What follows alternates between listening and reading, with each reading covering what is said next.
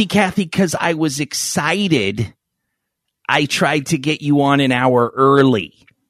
See, I you're always excited because you're just a, a big dumb man, and men are usually just excited about something, and it's usually sex. That you're funny. You should say that. Kinda. Kinda. That's what I'm excited about. But now we're here at the right time. I know I told you an hour later and then called you an hour early and like, where are you? I'm in the library. Um, and you're like, uh, Like- asshole, you said seven, not six. And I'm like, well, I'm excited. Uh huh. I'm excited. We did things. We did Good. things. And we're going to talk about those in a second. Let's start the show. The following show is for mature audiences only. Listener discretion is advised. And if you don't like it, please go fuck yourself. One, two, three, four. Do you feel your sex life is quite lame?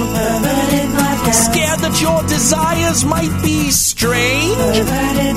Come and join the kinky world of play.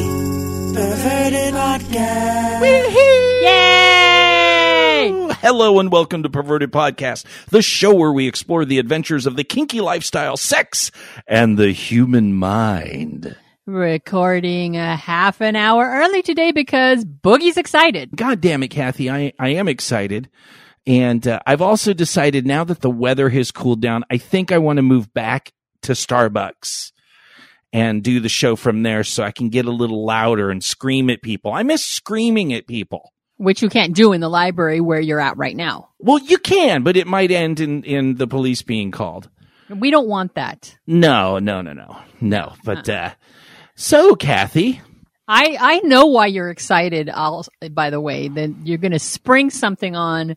We're going to spring something on the listeners that they're not expecting. well, they were expecting it because we said that last week we were going to do something. And but then it you, was just, they don't know what you did. No, they don't. That we actually went. that unlike First all of the all, other things, you showed up. that was uh that was a big deal for me. Second of all, you did so. I didn't think you were going to do that because I thought, oh, you know, Boogie's just going to have to get his feet wet. He's going to take things slowly. Nope. Didn't turn out that way at all. No, it was well. Let's start. So for our listeners that knew, obviously with everything shutting down and all the shit we went through at Threshold and not going there for a long time and getting over feelings and things like that. Threshold is still open. They're bumbling along and uh and Kathy got a group of people together and she's like, "We're going." we're Mhm. gonna go and you know there's a few people there that maybe we don't get along with and had problems with but that is in the past and there's a lot of great people that are there and the club is open and they're doing a good job keeping it running so let's go and do this and Mhm. and use our party passes that we spent 12 years earning and uh and go and be kinky people Right. so you got there first so I did, talk yes, about your group I was just a group of friends. I, I've started to realize how much that due to the pandemic, due to other issues in my life, I missed my friends and the group of people that I enjoy spending time with was a huge part of my past.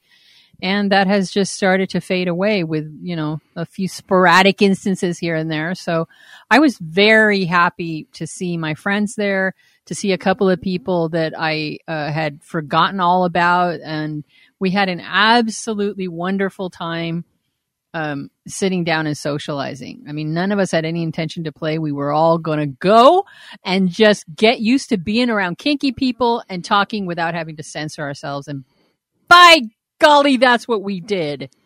It was amazing, and of course, it was uh, it was kind of surreal that you were in the way back, and all of a sudden, I guess they had adapted the Love Lab that I used to live in, um, and they opened those doors and took over that room and made it like a quiet room with a lot of couches and stuffies and stuff like that. Of course, we weren't that quiet, but um, It but it was hot nice outside. It was really hot outside. So yeah, it was like this really nice lounge and and I walk in there and like all the people that know me, like my Michelle and Papi Ramon and you, you're just looking at my face because Oh, like. I lived in that room for like three years and Yeah, all well, of the, to see uh, that transformed Boogie, we were we were concerned. Frankly, we were like, God, I wonder how Boogie's going to take this. To see the Love Lab, we lament the loss of the Love Lab. It was a great time for you, and they had transformed it into a really cool, swanky lounge, and it was nice to have someplace else to.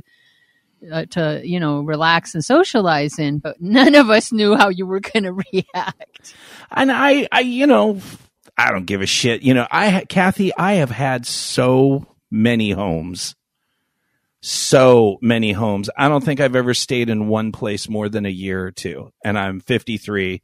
So that's just a couple dozen different times. I move all, plus the, all the time in the car and I'm always moving. So when I see a place that I used to live, it's maybe a little bit different than it is for people who have a lot of nesting and you know like oh that's the house i grew up in as a child and and you know we didn't move until i went to college kind of thing you know and then they go back and cry on the porch and some old lady kicks them off or calls the police or squirts them with the hose. Get off my I, I grew up here. I don't i don't have that. Oh my god. Who are you who does that? Well i mean some people get really nostalgic and sentimental for things like when Not places me i never they- do. Ever ever ever no, you don't. You're lying. You're totally lying. You are so lying. I thought we were bros for a second, but no. Once again, no once again, no. But yeah, so when I saw it, I mean, it for it was a little weird because I'm like, oh, Jesus, here's where we did anal hook pull, and and here's where leaf blower versus vagina went down, and here's where about 700 insertions of my penis into amazing people happened, and so it was nice to remember you know the great things that I did there. And maybe it was a little sad you know that I don't have that kind of place anymore. But I'm never been about the place. You know I'm about the experiences. So if I can get a box that size somewhere else that will be the love lab. And I will be completely satisfied there and never think of that box again. Does that make sense? So you're just basically going to go from box to box. That's how you say and that. that yeah and that's Yeah, fine. okay. that's absolutely fine. Like the home is where the heart is thing. I know it sounds really cliche but i'm really i mean that was technically the whole issue with the threshold drama is i'm we were about the people and keeping the mission and and things going and some Well, people think- were about the box and uh right. I think for you home is where the vagina is. Yeah. Yeah that is true. I i i'm i'm that's uh, vagina is pretty homey. And uh so I showed up and it was really nice being there and seeing some people and they uh they had done a couple changes, some little changes, but you know, still pretty much I mean they didn't change any of the floor plan or add any walls or anything like that other than the love lab. right So it was uh it was familiar, a lot of different people, which happens, you know, if you go away from a, for a year, then it's going to be all different people, except maybe a handful. I mean, that's just the way a dungeon works, you know. So you Right. get to know the new people, but if you're there, then it does. You don't really notice that people go away. They get other jobs. They, you know, move. They get into relationships. They get in bad relationships. They, you know, there's a lot of reasons why people come and go in a dungeon, and there's usually only a handful of people that are just fixtures there that just stay for years and years, and most people kind of flow in and out. So there was a lot of new people there, but there was some people there. And then of course the group that you brought, I knew all of those people and it was actually it was really cool and I was really happy that you badgered me to uh I'll, the words I'll never hear again. I was really happy you badgered me, Kathy. probably not. Probably won't happen again, but it happens now. So I was really happy because you did. You're like, you better show up, and I'm and I'm like, whatever, fine. And I had to get dressed in my car. It was cool. I felt like a high school chick, you know, like pulling up my pants in the car, and I'm like, oh, these jeans fit so good. I'm so happy, and uh, you know, put on my makeup and you know stuff like that. Put on some press on Oh, nails. brother. Um, no, I didn't do that because those are expensive. So yeah, that's I- why you didn't do it. that's it. why I didn't, I didn't put on them press on nails because I prefer acrylics, Kathy. They just they don't Oh, right. they don't they stay on better. They don't chip, and oh, when you just run them down a boy's back, it just uh, they love it. That's so- so, you, honey. It's That's so you. so me, pumpkin. I am I am just a diva. So I my whole intention, of course, I brought a little toy bag, you know, with some stuff in it, but I'm like, no, you know, I'm just going and doing my thing because to be honest, and I've talked about it on the show, you know, I've gained a lot of weight and, you know, my living situation and just kind of being beaten down emotionally, going through a lot of changes inside, existentially, psychologically. There's some confidence issues, you know? And so the more confident I am, the more I'm like Boogie, you know? So, so I kind of just laid back and I'm like, you know what? I just, you know, I'm not feeling super confident, but whatever, you know, it's, it's me. So whatever. And it took what, like 25 minutes Tops. of me being there and and so of course I'm looking and it's it's just exciting to be back and seeing butts and boobies and people playing and and going, "Oh, okay, I kind of remember this." And but I was still a little hazy. And then and then I saw her, Kathy. Uh huh. Here we go. Actually, somebody I, I we don't have a name that we can use for her uh, on the show, but but our our one friend um, she's like, Hey, this girl's been walking around and like nobody's talking to her. And I'm like, what? An animal strayed from the herd? What? it's like it's like one line pointing out to another. There's a gazelle limping over there. and I'm like, oh no, no, no, that's not cool. Which was the exact shit that used to happen back when I was there. You know, it's like, Yeah. here's this beautiful girl walking around and she's kind of like, you know, oh, I'm just going to look at these pictures on the wall a little bit. It'd be nice if somebody had the fucking nutsack to talk to me. And I Uh-huh. just literally was like, I, it was like surreal, Kathy. There was a part of me that's like, nah, you know, I'm not, you know that. And then all of a sudden the inner predator count boogie's like, Hey, uh, why don't you go be a little bitch over there? And I'm going to go handle a conversation right now. Uh-huh, so you like uh-huh. it patted that little, you know, insecure part of me on the head and just went straight to the, straight to the woman. So what you're saying is that you have multiple personalities, Well, yeah. And the predator came out that night. you didn't know that and and so yeah so i went and you know one of my masterful tricks and she's probably listening right now so it, it'll be funny for her to see but i'll give my little inside scoop because i'm not the prettiest and big and you know and people are new and it feels awkward. I don't want to just come up and breathe on someone and be like hi how you doing? Do you want to do you want to play?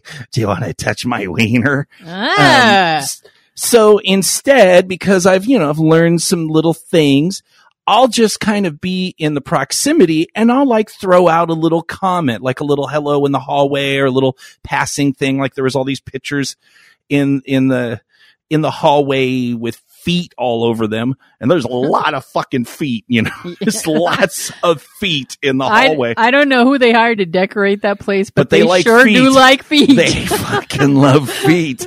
So, so I made like a little joke about the feet and she kind of, you know, gave a little smile response. And then, you know, she's like, well, I don't have any feet. And so it was like a funny little moment. And then I let her kind of walk away. So there I knew she would, you know, cause if you make a little thing and, and a woman looks back at you and she's like, you know, well, then that's body language to just stay the fuck back. She didn't bite but you know but she laughed so at least i know i can go up and say hi and you know maybe introduce myself and ask them you know if they have any questions about whatever. Like you know uh, do you like anal sex? Would you like me to fuck you in the ass now? Do you want to do anal hook pull? Uh, you know all of those things that you just do in a first conversation right, right. so and, and that's what I did. I just went and and so I said, "What's your story?" And she was super cool, Kathy. She was really cool, and of course, it was mysterious because we're both wearing masks, and and just so we just started talking and and found some things in common. And after like five ten minutes, I'm like, "Hey, do you want to go into the other side, into the old love lab, where it's you know where I feel comfortable being a predator?"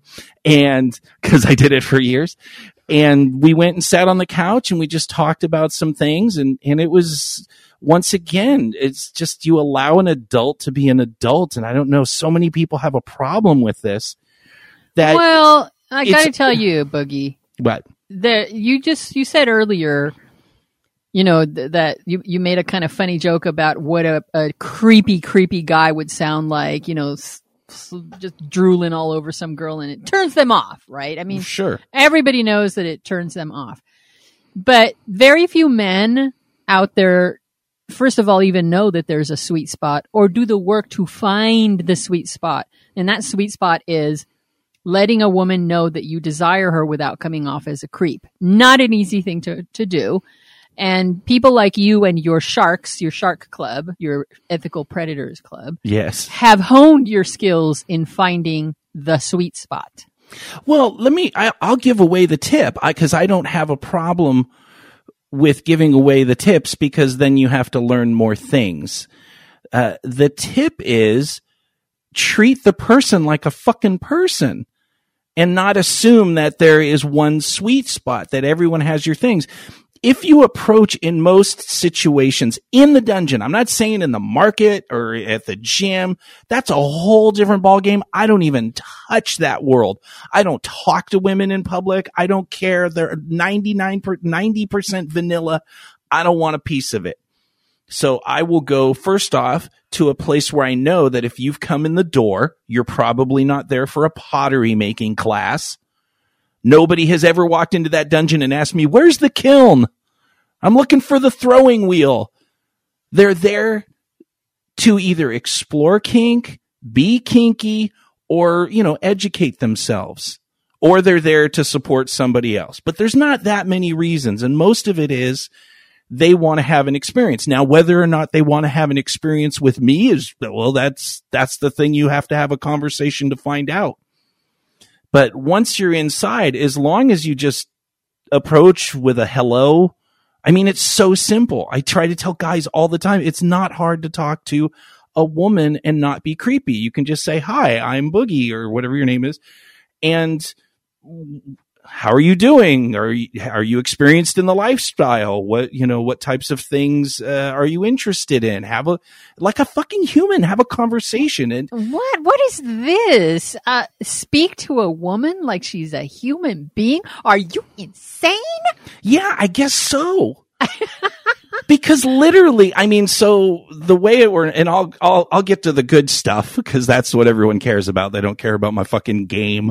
Uh, they don't care about Cat Boogie game. But I really would like more men to learn it because she literally walked around for an hour and like, and she's really pretty. She's sexy. She's, I mean, she's, she's not nothing to worry about.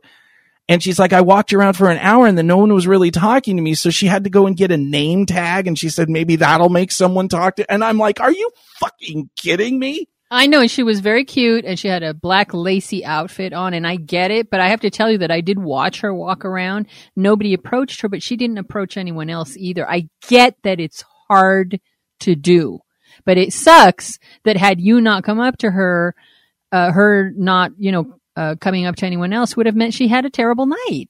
That's Yeah. another lesson to learn. It is a lesson to learn. And of course, if you are interested in being on the bottom side, then of course, um, if you're looking for, now there's two things I'll say about this, Kathy.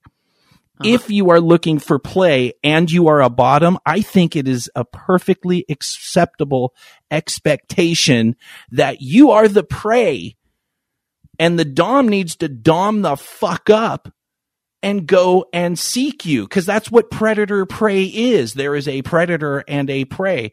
So of course, I mean, if you're really strong and confident, sure, you can approach dominance and, and say, Hey, I'm, you know, I watched you play and, and it's really interesting. Could you try some of those things in me? But in general, it's not quite as fun if you have to be the predator to get someone to prey on you.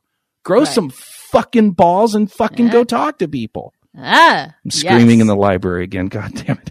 about growing some fucking balls. Growing, some fucking balls. I did the same thing when I talked to Fluffy in a little Oh bit. my god. So- Okay, so So anyway, you get to go the ahead. good stuff. so the good stuff is now that I've bitched about people and, and, and that they should grow. So I basically, we talked a little bit. We found some common ground. I said, Oh, those are, are you interested in these things? And she said, yes. So I said, are you interested in playing that way? She said, yes. I said, are you interested in doing that with me? And as an adult, she was able to make a educated decision about her own sexuality and say, Yes. What? That's fucking crazy, Kathy. I know. it just blew my mind how that works. I know. You would think that you would think that the way people don't understand it, that it's the mystery of the ages when really it's not. No, it's just not. And so I said, great. Would you like to do that now? And she said, yeah. I said, let's go get a room. And we went and got a room, talked to the dungeon, mar- which was Well, wait, wait, wait. You're burying the lead, at least from my perspective. What? We're in the patio, me and my friends, and we're yapping up a storm and laughing and having a good time. And we see you and her get up and walk and go through the door of the main room. And just before the door closes behind you, you stop, you turn around, you look at us, and the look on your face was like, I'm going in. and then you close the door. Because it was surreal. And I'll get to the surreal part in a little bit. So I do the things now then, you know, I went and visited Mew and then played with Mew and her friend, you know, a month or so ago, a couple months ago. And so that was really good, but that was like private play inside. And then I did the fire play and the things like that. And that was good. But this was now you're playing in a dungeon and there are certain protocols and logistics and timing that really takes a while to learn because you only get an hour in that room.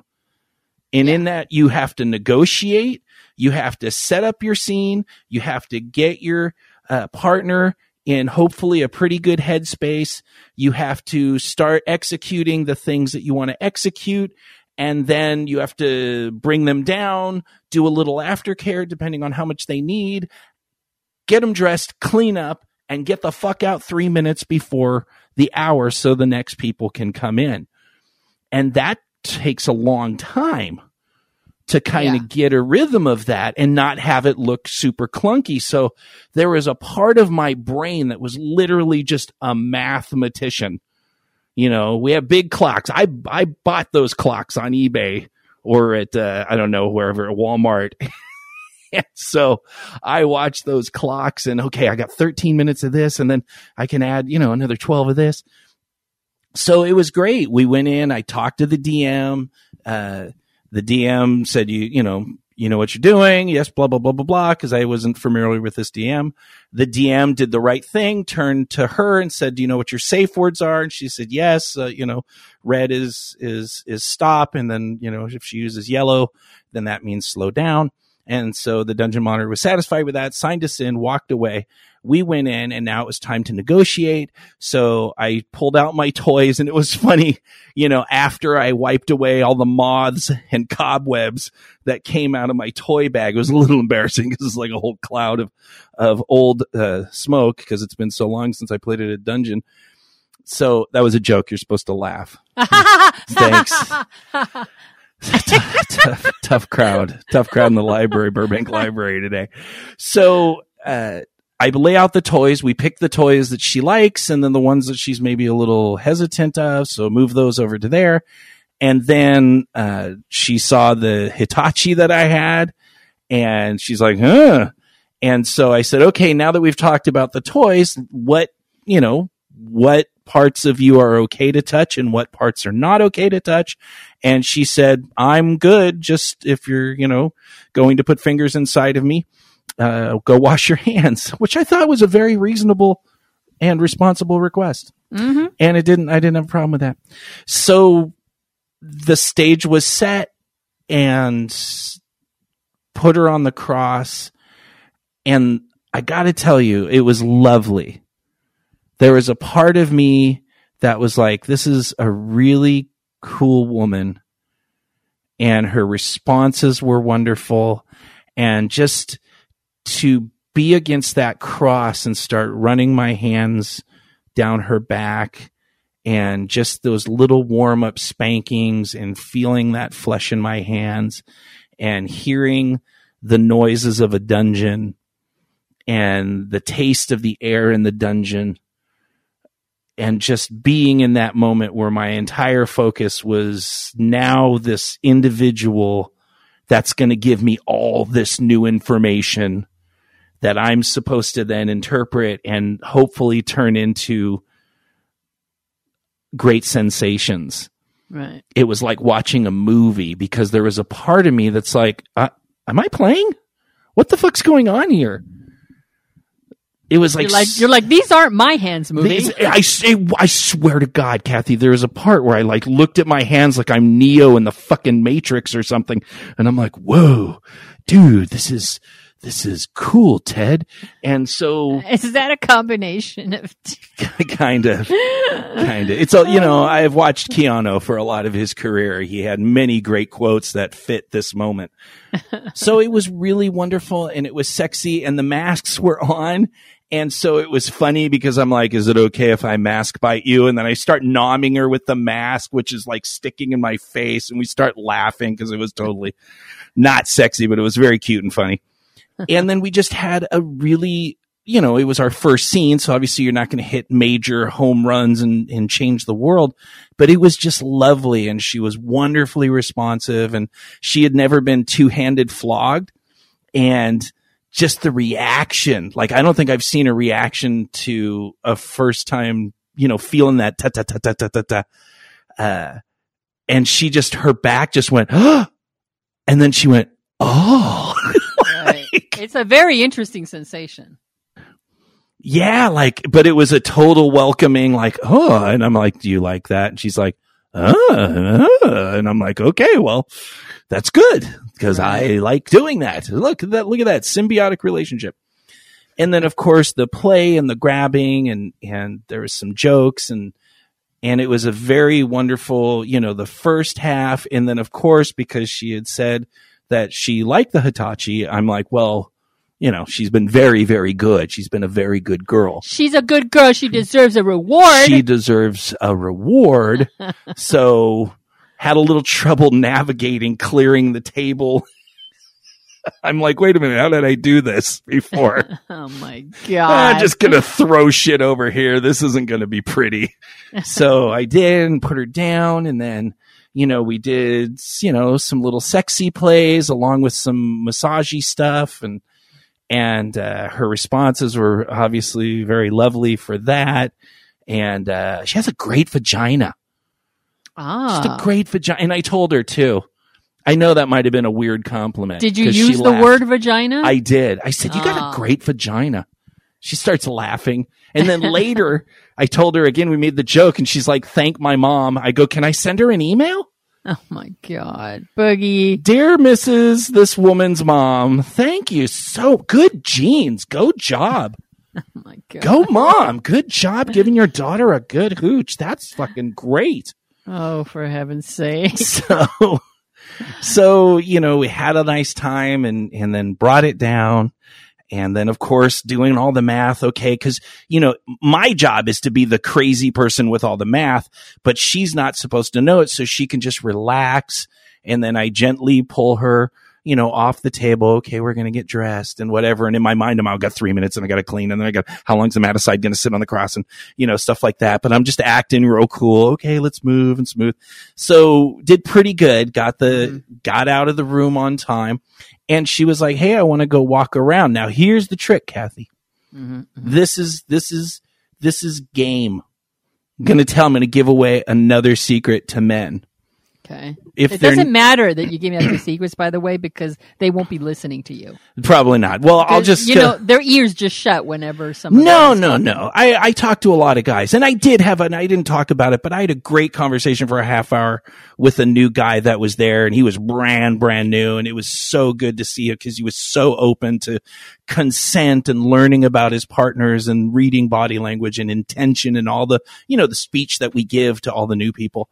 Right. And that was real cool. So, but she said, Hey, I want to walk around. Now then, the game is don't assume that that means she wants to just be yours for the rest of the night. Uh huh. You know, that she just now all of a sudden you're married. She's brand new. She's experiencing things. And so I just said, do you want me to, you know, by yourself? She said, yeah, okay. Well, I'll be in the back. And she did. She went away for, you know, a while and looked around and did, did whatever things that she did and explored. And we all hung out kind of in the back. And then I decompressed myself because I was like, what the fuck just happened? So what you're saying is know when to back off. Yeah, no one to back off. And then, of Got course, it. it. wa- I was it was a very lovely surprise. She did come and find me about an hour later, and then we had another really nice conversation. And then I found out stuff about her that, funny enough, uh, I won't give away like things she does at work or whatever, but let's just say she falls right in line with the sciency, you know, nerdy, you know, You and the That- nerdy girls. yeah, that's uh, you know, she has she has some some skills about uh, you know, sciency biological things, which apparently is my thing. And I'm like, really? That's funny. That's so funny. You're like, you I never knew I had a thing.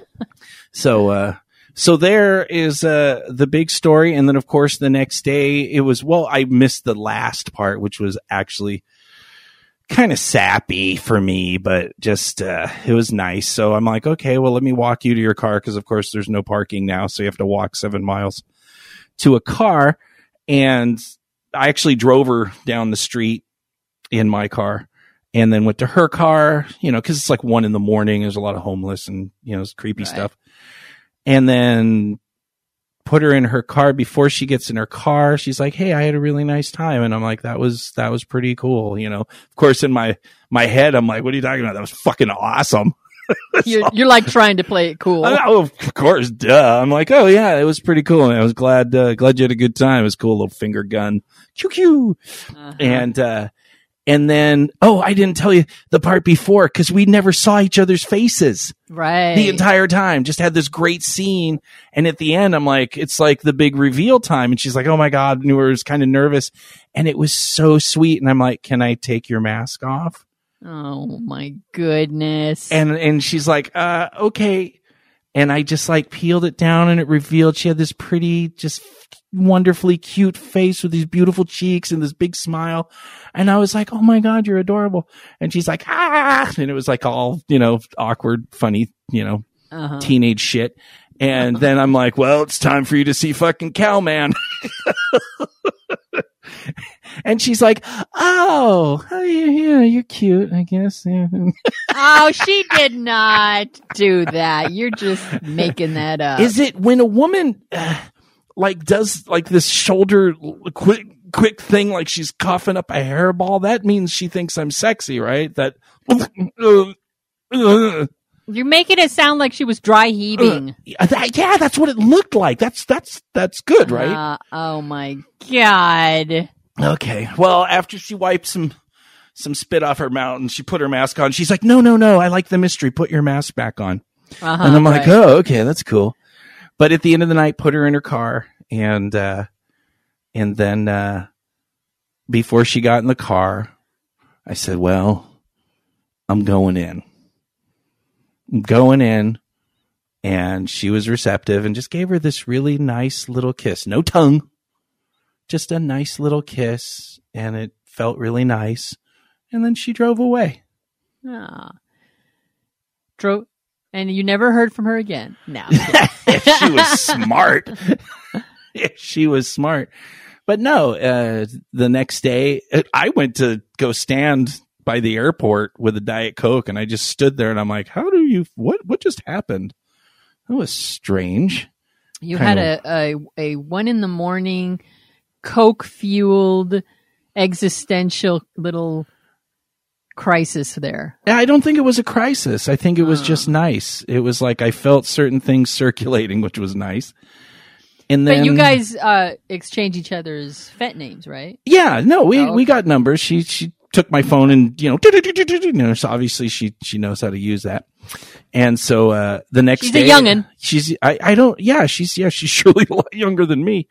So uh the next day we talked and, and we had a really nice conversation and then there's been some texts and back and forth and so uh you know so yeah we've talked probably about five six times this week just in text little text and then i said hey i'm going to be talking about you tonight on the show i go do you want a special name and she's whatever so she gave me one name and she's all well you know you can pick one and i go well what's something cute and so she's like well i like being called kitten Oh. and i'm like we haven't had a kitten Oh my. on the show but you don't just get a name on perverted podcast. That's true.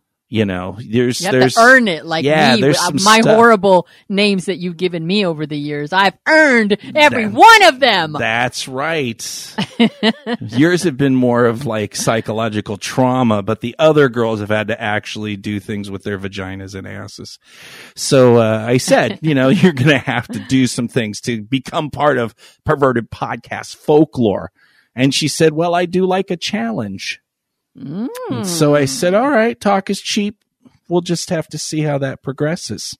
cool. So now I've taken up the uh, entire first half of the show babbling about a play scene.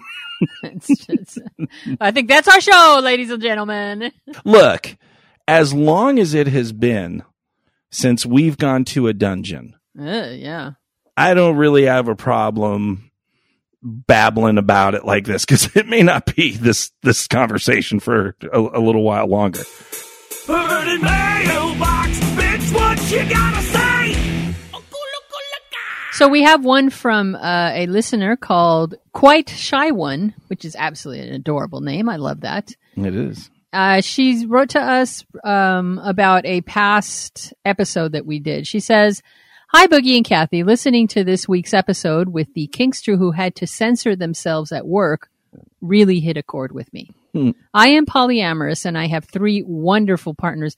Can I just interject here for a minute, Boogie? She's got three fucking partners. Don't hate. Uh, I'm trying not to hate, but Don't man, jealousy. she's lucky. I That's won't envy. jealousy. It's not. je- It's not jealousy. It's envy. I, that's true. I am envious of her. Uh, she says, I am polyamorous and have three wonderful partners. However, I am not out to my family. Whenever I discuss my other partners, I have to call them friends and make adjustments accordingly. I know this is partially my issue as I can be very conflict averse, even more so when it's my family and I do not want to lose those relationships. But there are times where I wish I could be completely open and honest with everyone despite the discomfort this would cause. My partners understand my situation, and one of them is in the same position as I am. I would like to be who I am more openly, but have chosen not to due to the potential consequences. Listening to this week's episode made me feel less alone, even though our situations are different. Thank you both for the show. You are always entertaining and informative, and I look forward to listening to each episode. Well, that was very nice. It was very nice and very sad and Yes. just an incredible thing. I actually talked to Unger for like an hour last night and he's good. Yeah, I'm going to, yeah, he's coming on the show next week and he's actually considering doing, uh, I don't want to let the cat out of the, I'm going to fuck him. Of Um, course you are. Well, he's considering starting some sort of maybe a podcast or something like that Yay. about this very topic, like having almost the entire show be about people who have to deal with a hidden life and how to navigate that in all their situations. And then, of course, you know, talking to different people like this listener who just emailed us about their situation, how they dealt with it, how to, you know, not feel alone because there's so many of us that have to make those kind of characters like we're not kinky to Right. our uh, friends and family and coworkers and things like that. So, uh, so I mean, it's a it's a much bigger issue to a lot more people than I think we would think. Yes, absolutely. I mean, I think everybody has this. I think there were very few people who don't, who are completely out and don't care at all about what anybody thinks. There's always because the same is true of anything. You everybody knows that most of us are sexual beings, but that doesn't mean you run around telling everybody uh, how, what position you had sex in last night. There are things that we just keep to ourselves but uh, it's more difficult when the very thing you're trying to keep to yourself is something that should be it should be okay to say I have more than one partner. Yeah, absolutely. I mean, and it really, like, you don't have, it's just like you have age appropriate conversations with a kid. You have non kink appropriate conversations and non poly appropriate conversations with your friends and family that aren't into those lifestyles. But you should still be able to be honest about who you are and especially in, in when you're talking about poly, because that's I'm well, we'd get in a whole another ten thousand topics that we've talked about with the same thing, but Right. but it is it is good to understand that you're not alone in this. And surely the more people that you can commiserate with and connect with to understand that this is a normal part of being kinky, I think it kind of lessens it lessens the blow a lot of the time. Right. No, absolutely.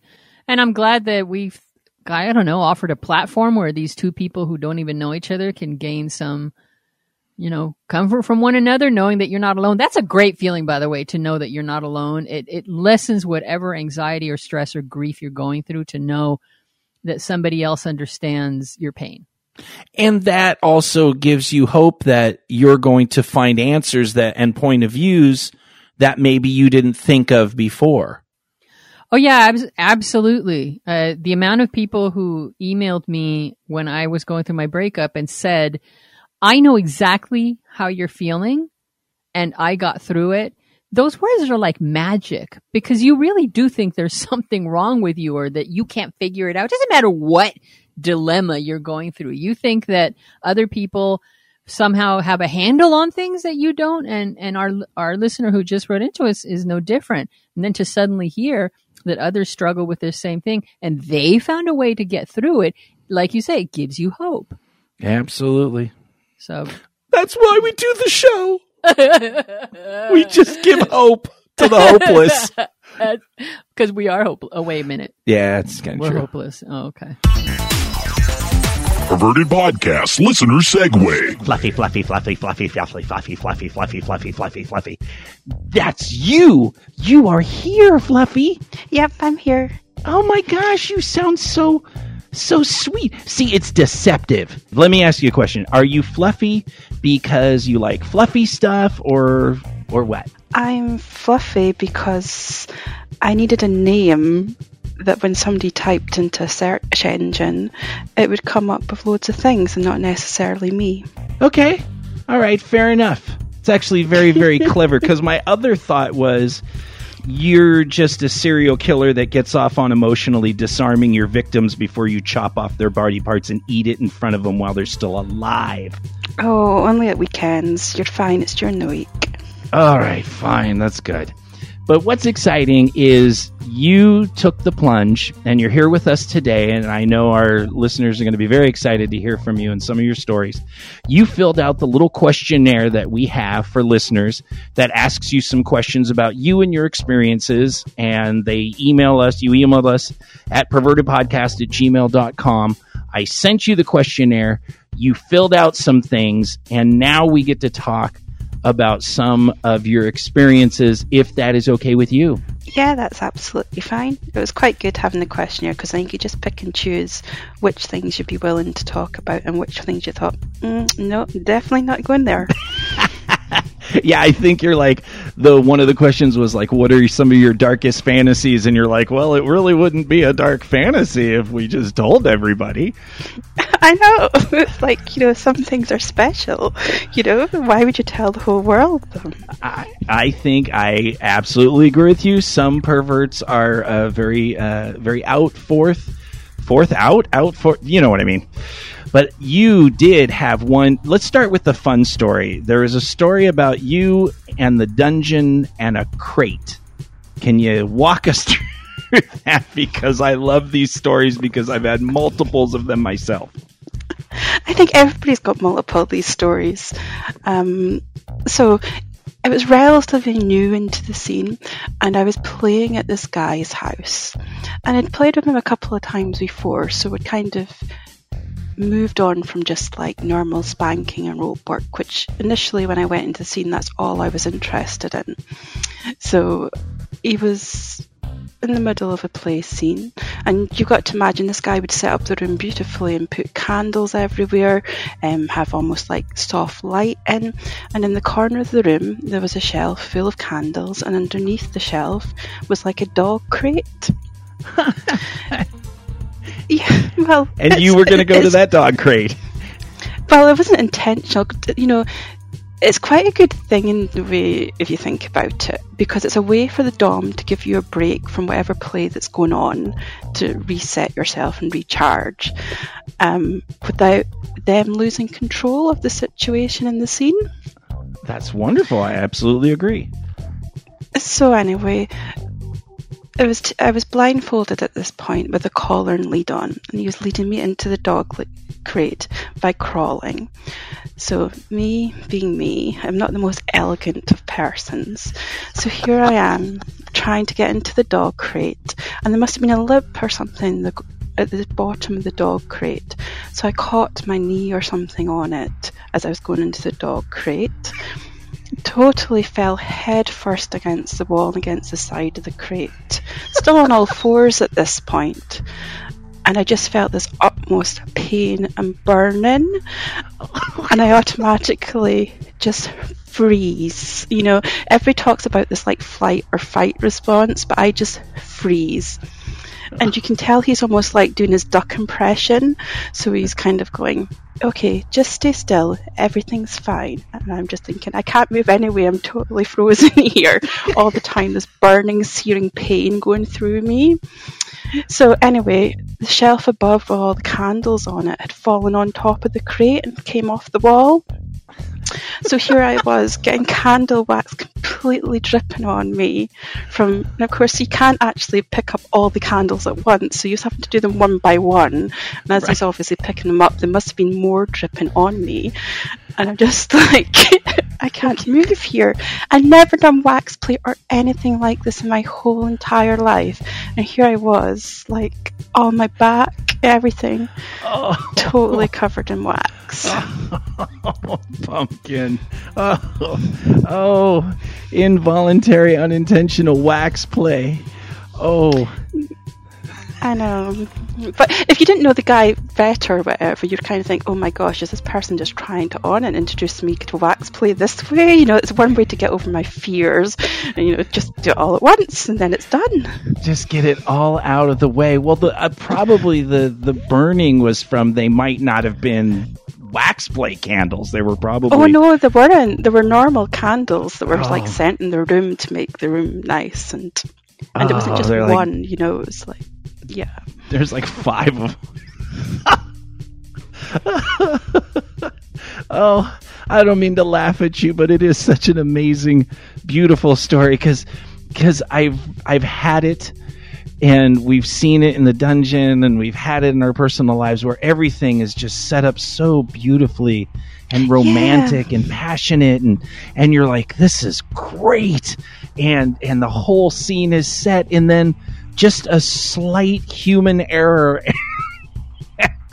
and the kaboom takes place. I mean the good news is is that it was just some uh, small burning. Did it cause any damage on your skin or Um, no, well, lucky I was like pretty. I had a corset on, so I did have some clothing on, but um, it was it was the it was all in my hair, which was the worst thing more than anything. Um, it's like how on earth do I get this all out of my hair? And I must admit, afterwards, the Dom was so painstakingly trying to get all of this wax out of my hair. well see because like the the regular wax play wax like the spa wax that you use it burns at a much lower temperature so you can literally if some gets in your hair you can literally go take a hot shower and it'll come out almost relatively with with ease but the harder wax especially like dinner candles that burn at a much higher temp when they grab your hair they're like it's mine yeah, I was lucky I didn't end up with a bald patch. Well, that so now let me ask the question. So this obviously uh, put a little bit of a freeze on the sexy moment, and uh, but after the de-waxing of fluffy hair, were you able to uh, go back into some play, or was it just a like, okay, we we did good, we're gonna stop today? Oh no, that that was the that was the end. You've got to understand that I was quite new at this time, and wax play wasn't something I would never have chose to do or was never discussed to do. So, So you're you know, like, that's done. yeah, That's the big finale, the fireworks show. yeah. I, I think that'll just end there today. Thank you very much. I'll see you later. Oh, but you know what? Like we we joke and we laugh because that's part of any performance, any anything you do, whether it's cooking or going to work or or an act any activity. There's always that chance that there's going to be a kaboom or some sort of disaster. But what's what's really cool? Were you able to laugh it off with him and then talk through it and, and get back to play later, like another time? Um, oh yeah, I, I played with him again after that. Um, but I don't think there was so much talking through. I think once the initial shock, were, I think I was quite in shock to start with because it was just totally unexpected and not something that I even knew existed. That was the thing. You've got to remember, I was quite new at this point. Right. And the concept of wax play hadn't even entered my radar. And he was like, "So that was your first introduction to wax play?" I'm like, "Wax play? Why the hell would somebody have burned well, wax I it?" mean, technically, it was not your first introduction to wax play. It was an introduction to being burned by candle wax unintentionally, but it wasn't like he just flipped them over on you and splat. I mean, there was a bump, and you know, so the wax play when you're prepared for it is actually pretty goddamn wonderful. But when you're not prepared for anything, it's like stubbing your toe on the corner of a table. And I think because I was like pra- practically in this dog cage, it's not like I could have moved quickly to get out the way of it or anything like Right. that. So it was just a case of I'm Just a stuck here until he sorts this out. just a freeze. Now then, let me, if I can, throw suggestions to some of our newer listeners out there. Because I've done this before in play scenes when I've played with new people, and maybe they seemed a little nervous, like they, you know, wanted to do everything right. Sometimes in the negotiation, it really helps if you say, "Hey, we're going to try to do all this fun stuff, but if something goes wrong, we'll just kind of laugh, laugh it off, and move on." You know and so because sometimes something like that could really be upsetting to somebody to where they'll never come back because they feel they disappointed you know and every you know oh i ruined everything. And so sometimes if you can just while you're negotiating with your partners just say hey accidents happen. Here's you know we'll we'll always try to be as safe as we can. But if something happens it's not going to let's not make it the end of the world and and it's okay. And because i've had that happen where things have gone wrong uh, or the emotions change or whatever and and the bottom would have been normally very upset like they disappointed me you know because i put all this time setting things up um, especially with like needle play scenes and big scenes where you have to do a lot of setup of, and even wax play scenes uh, where the bottom's like i'm just not super into this for a long time today. Um, or it just didn't work out at all to where i had done all the setup and they just weren't in the headspace and because we had kind of done that talk before and said you know you're free to be a human and it's not always going to work out. And yeah, sure, there may be a moment of disappointment and butthurt, but in general, for the long term picture, I would rather play with you moving forward than just try to force a perfect scene when something happens. Does that make sense? I don't think there's such a thing as a perfect scene. I agree with you. I absolutely agree with you. I think as much as you want to plan or kind of have a scene in your head, you know, people are human, you know, things change and you have to accept that and go along with it or stop it. I completely agree. Well, I'm glad that was an amazing story. Just the freeze, because that is that is fight or fight, fight or flight, feed and breed and freeze. There's five of them. There's Is five there of them. okay? Yeah, freeze is actually a thing. It's not. It's not not in that realm of how the brain works in an emergency situation. So, um, because sometimes freezing is a good idea. Like you get scared and you freeze, and then the wild animal runs by and eats another animal and not you. So nature, you know, nature did include that. in this The case, next time you I for- counter a wild haggis, I'll think of that then, shall I? it didn't work in your case because the wax and gravity just pulled it right on you. but I know, but you kind of think it could have been worse. Maybe if I panicked and like tried to get out really quickly, I could have knocked even more on top of me. or knocked a flame on you and turned into a human candle and been scooting around on all fours while on fire screaming through uh through the dom's uh place that so could have worked why does my brain go here you're all Now wow you put in my head. I'm going to never go to room with candles. jesus okay i'm a dick let's move on let's Yeah, move thanks. on Thanks for that. just, just good story. So another one of the questions that was in there, uh, which I really liked your answer to, was: uh, Is there something that you wish you would have known or thought through before jumping into the lifestyle? And what was your answer? Oh, this one's really difficult to speak about without sounding like, you know, I sit at the side of a room stalking people or something. um, but I, I don't do it intentionally, but I'm probably quite shy and quiet when I first go to like a meeting or an event or even just online. I probably sit on the sidelines a lot. And I always think it's handy to observe what's going on rather than jump headfirst into kind of like automatically feeling you need to be in the center of the room or speak to loads of people. I probably really sit back on the sidelines and watch the other people in the room and how they behave and how they interact with each other. Um, so, um, one example, I can't remember the example I gave. Oh, when it was at an event, and if I'm seeing, you know, a dominant person playing with a submissive or something like that, kind of almost like watching how they play. Because, like, for instance, some dominants, they're almost like putting a show on for the room Right. um, and their focus isn't on the person they're playing with. It's almost on the room and looking at the reaction they're getting from the room for what they're doing to the dominant, to the submissive person. Or you get some dominants that, you know, their focus is entirely on the person they're playing with. You know, they could be anywhere in the world and their whole goal and focus and attention's on that person. Like they're constantly doing little checking ins to see if they're okay.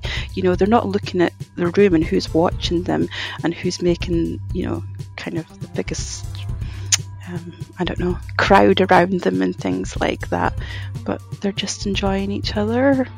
You know, it's Absolutely. just And about that, sitting back.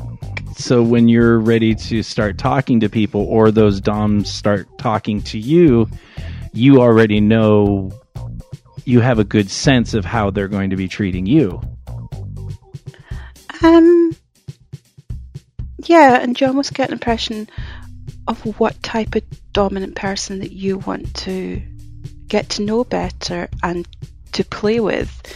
Um, and you can take quite a lot from just watching other people and how they behave. So if you started to say to play or speak to a dom that their whole focus you realise is on the room and you know who's looking at them and you know what kind of reaction they're getting from the room rather than the person you can kind of think well actually maybe that's not the type of person I want to play with. However maybe you're a huge exhibitionist and you want somebody that's going to like you know please the crowd or the people that are watching them. And so you know there's nothing wrong with different styles of how people play. It's just finding the different style that's going to be the match with you I totally agree. And then there's some some people that play both ways, where sometimes it's a show and sometimes you're focused on the the person that you're with. So I absolutely agree that the observation, because a lot of people and and we don't want to sound like old fuddy duddies, you know, which sometimes when I say this, it comes off like I'm being overly protective. Um, when you when you tell people that it's it's a very very healthy move to do just like you. I'm going to get a feel for this room before I just rip off my clothes and run in and hope for the best. And and that especially when people are new and they've maybe been repressed, maybe they came from a religious background or they had a long-term relationship that was uh, sexless. Uh, and now they're just like, oh, they're just chomping at the bit to get get in there and do things. Um, that comes with a lot more risk than somebody like you who actually comes in and says, I'm just gonna, you know, I'm just gonna watch for a minute and then get a feel for these different people and then go ahead and proceed. And I tell, I was at the the dungeon uh, last weekend and there was a new guy there who was all excited and and I specifically told him we started talking about you know I gave him the whole new person excitement thing speech. And one of the things I always say I said hey don't worry cuz the kinky people will always be here. There's always going to be kinky people. So if you don't do all the stuff on your dream list today it's okay because there will be people to do that with tomorrow and the next day and the next. So taking a little bit of time and, and getting a feel and I'm not saying don't play or don't fuck or don't, you know, try things or do stuff, but it's not it's not like this is your only one chance. You can actually Yeah. take some time.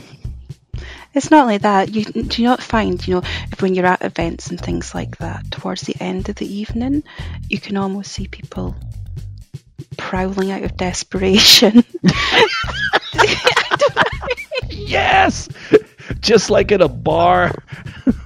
Just It's like I'm not going to go away from this event without playing with somebody. Anybody, anybody will do. yes, we've seen that. We have seen that, and that's uh, my uh, Mew. Mew used to always say, which was very funny coming from Mew because she's so she's usually so very sweet and innocent. Um, but she's like, walk through the room, walk back, lower your standards, walk back into the room, walk back, lower your standards a little bit more, walk in the room and go find something. So, yeah, that kind of desperation, which, you know, whatever. I'm not going to, just like you said before, everybody has their own taste and flavor and, and what their goals are for for their own lives and how they want to play and be sexual. But I have found that the people that actually do a little bit of that just holding back a little bit and getting a feel for the room, maybe getting some information, talking to some of the leaders of the group, asking questions, asking if there's somebody that um, plays the way you like to play. Um, I've had that multiple times where people are like, oh, I'm into this and this and this and this. Do you have any recommendations? That has always led to a better chance of things going well than things going bad. Yeah, but it's not just events, you know. Say you have a sudden interest in, I don't know, ball torture, electric ball torture, or something like something You tame, something relaxed, Yes, yes, tame, something yes. casual you do. Okay, so you go online to like FetLife, you find like this group or something, and there's quite a lot of posts and information. You know, sit back and read those posts and read that information. Look who's posting on those posts and the information they're given. And you don't want to dive into that group and go, Hi, I'm interested in electric ball torture. Would somebody show me? Just think of all the people that would message you that, you know. so you need to sit back, look, and think, okay, well, that person's reply to everybody's post saying, I'll do it to you, I'll do it to you, I'll do it to you. You can think, no, not that person. And look at the people who've done, you know, good replies, sound like they know what they're talking about, talking about the dangers, talking about the risks. Then message them. You know, not in the like group forum or something like that. But private messaging saying, look, this is something I'm really interested in. Could you perhaps tell me about the risks or tell me about the benefits? And then by all means put a post in the group, but at least you've got that baseline knowledge to work on, you know, so you can assess the risk yourself. You know, you've got to take some control over your own actions and for gaining your own knowledge before diving into these things. So by going to event and just sitting and looking and observing, you're kind of building up your knowledge in order to counteract some of the douchebags that are there, not there. Fluffy, that was so incredibly wise and poignant. there is I I can't agree with anything. I have nothing to add to that. That is absolutely uh, what I agree, and just building that power and taking that personal responsibility. I I absolutely agree with you on that, and once again have found in so many situations how much better because I mean some people the people that want to come in and just play play play and run away I don't necessarily trust those people that they're going to have my best interests. Those people are very much only about their interests and my interests are to be here for a while and to have great experiences with people that actually want to be with me and to experience things with me just like I want to experience things with them. So the people that are a little more just like you said, a little more into the safety and and making sure that there's the right aftercare based on what the person's needs are and and those types of things those are the people that I think I feel much safer around. Ah, yeah, but it's got to be fun too. It's not all just about safety. Well, you know what I look. You, you look. You're, you no matter what, if you're going for electric ball torture, you can talk safety for a hundred years. You're still gonna end up doing fucking electric ball torture. So I don't we're even not. have any balls, so We're not. You don't even. Well, then fine. Electric lip torture. They call it gena torture. They call it vagigena torture. I have a violet wand. I'll zap your pussy. No problem, Fluffy. No problem. it, at the end, you know, because some people say that, and I wanted to to make a comment before we end. Is that some people are like, well, it can't all be about safety. You got to have fun, and it's just like, once we get all that safety crap, every look, compare what we do to what the rest of the world is doing. They're going out and playing cards, and you know they get drunk, they dance, maybe they see a sports event or a movie. Like at the end of all of our safety, we're electrocuting genitals. There's going to be fun. There's no doubt. No matter how much time you spend prepping, at the end, it's still going to be fucking nuts. I like how I'm in the library screaming. I don't even want to turn around. My back's faced to the window. And I'm like, we're going to fucking electrocute some nuts, Fluffy.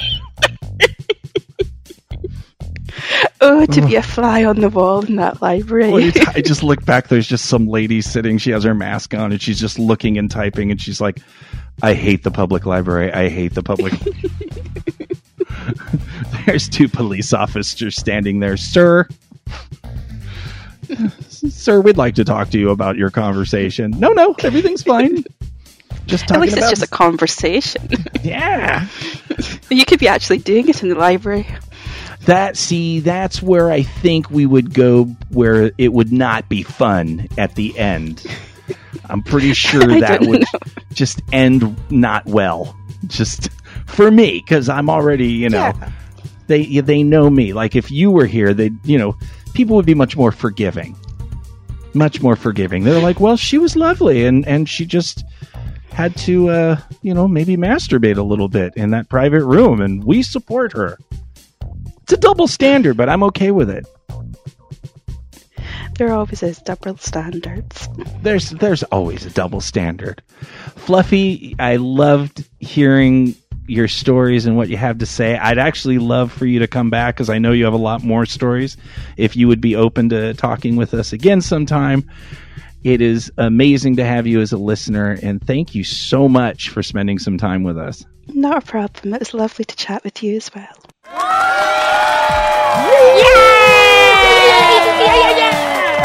That, ladies and gentlemen, is the end of show 329.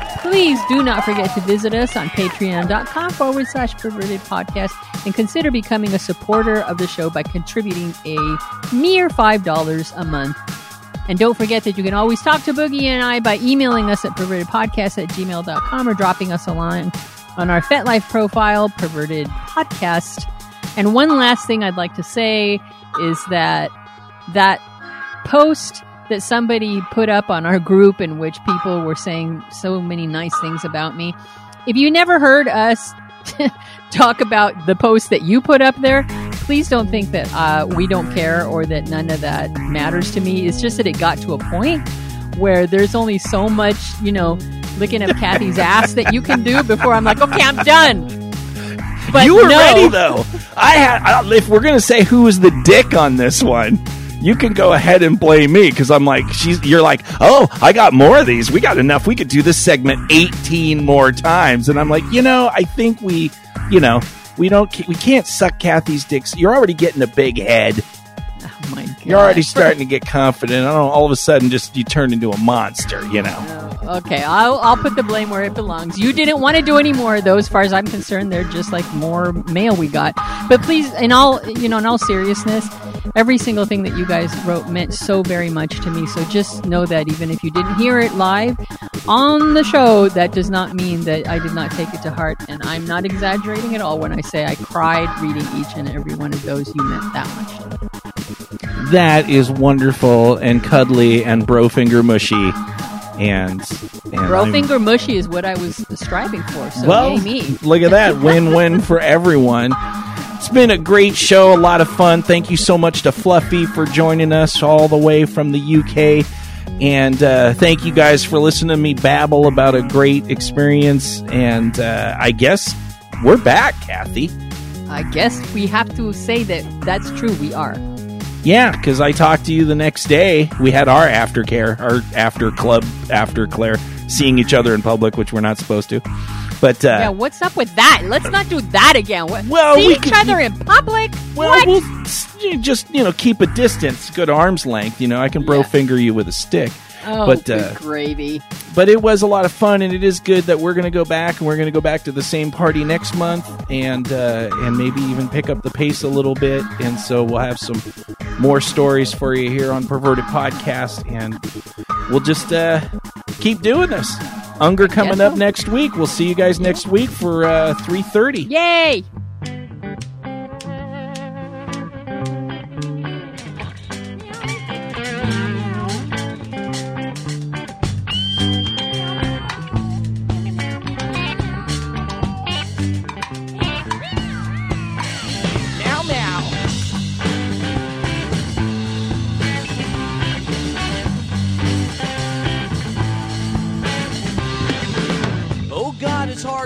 Hard to a good man. Got a good job, trying to look in the best I can. I just want a good girl. I'm honest and I'm loyal, and I never ever chew my nails. It seems that's not enough, she said. If you want to win my heart, there's just one more little test. She said, If my cat likes you, well, I might let you stay. And if my cat likes you, well, hey, you might get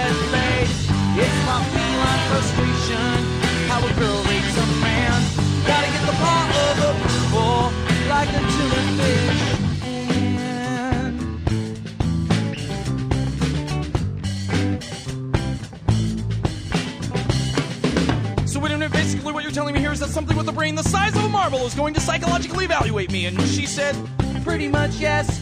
It's been that way for the last 70 guys or so I've dated. So deal with it. And I said, well, okay, but how long did it take you to date 70 guys? If my cat likes you, well, I might let you stay. If my cat likes you, well, hey, you might get laid. It's my feline frustration, how a girl rates a man. like a tuna fish can. Baby, you are such a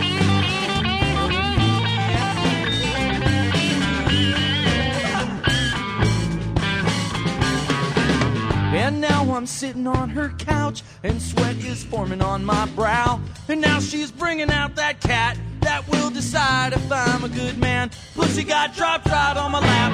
Started to purr and took a nap. Girl's eyes went wide as her blouse came off. I guess I'll pass. The pops went out. If my cat likes you, well, I might let you stay. If my cat likes you, well, hey, you might get laid. If my feet on frustration, how a girl raise a man. Gotta get the law of approval like a tuna fish. Oh, like a